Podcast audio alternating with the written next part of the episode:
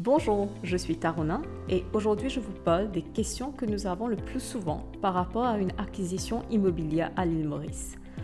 Comment acquérir un bien immobilier à Maurice? Dois-je acheter ma villa en nom propre ou pas? Alors, plusieurs options existent pour l'acquisition d'un bien immobilier situé à l'île Maurice par un ressortissant étranger. Premièrement, l'acquisition en nom propre. Deuxièmement, l'acquisition par le biais d'une entité de droit mauricien qui peut être une compagnie domestique locale, ou une société civile immobilière qui est largement inspirée de la SCI de droit français, ou un trust qui est un outil de planification successorale d'inspiration anglo-saxonne.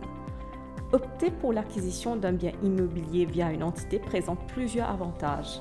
Parmi les principaux, premièrement, ceci assure l'optimisation de l'administration du bien immobilier c'est-à-dire la tenue de la comptabilité dans le cadre d'une mise en location. Deuxièmement, elle offre la possibilité de démembrement de propriété dans le cadre d'une organisation patrimoniale, c'est-à-dire l'acquisition faite par une personne morale offre la possibilité de diviser les droits de propriété entre les droits d'usufruit et les droits de jouissance, permettant de régler la question successorale d'une façon efficace.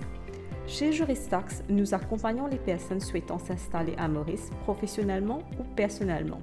Nous les avisons selon leurs besoins d'optimisation fiscale ou planification successorale sur la structure pour faire la détention de leurs biens. N'hésitez pas à me contacter sur tdoulop.juristax.com.